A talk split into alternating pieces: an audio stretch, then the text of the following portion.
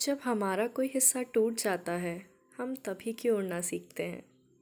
जब हाथ में बैसाखी आ जाती है, हम तभी दौड़ने की चाह क्यों रखते हैं? यूँ तो ज़िंदगी बड़ी आसान है हमारे लिए। पर फिर भी जब ये लम्हे छिन जाए हाथ से, तभी इन्हें पाने का दीदार करते हैं हम।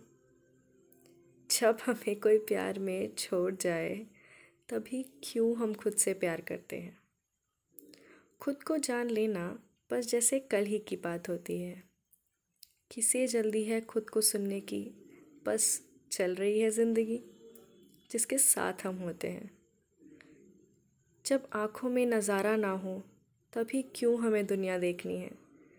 जब रास्ते गुमनाम हो जाए, तभी क्यों हमें मंजिल ढूंढनी है? इस ज़िंदगी को जीने का मौका हमेशा सेकेंडरी क्यों होता है? उन पलों की अहमियत हमें सब कुछ मिट जाने की बाद ही क्यों आती है? ये सफ़र सुहाना है, ये बताने के लिए उस सफ़र का छिन जाना ज़रूरी है क्या? ये आदत हमें हमारी ज़िंदगी को ना जान पाने की ज़रूरी है क्या?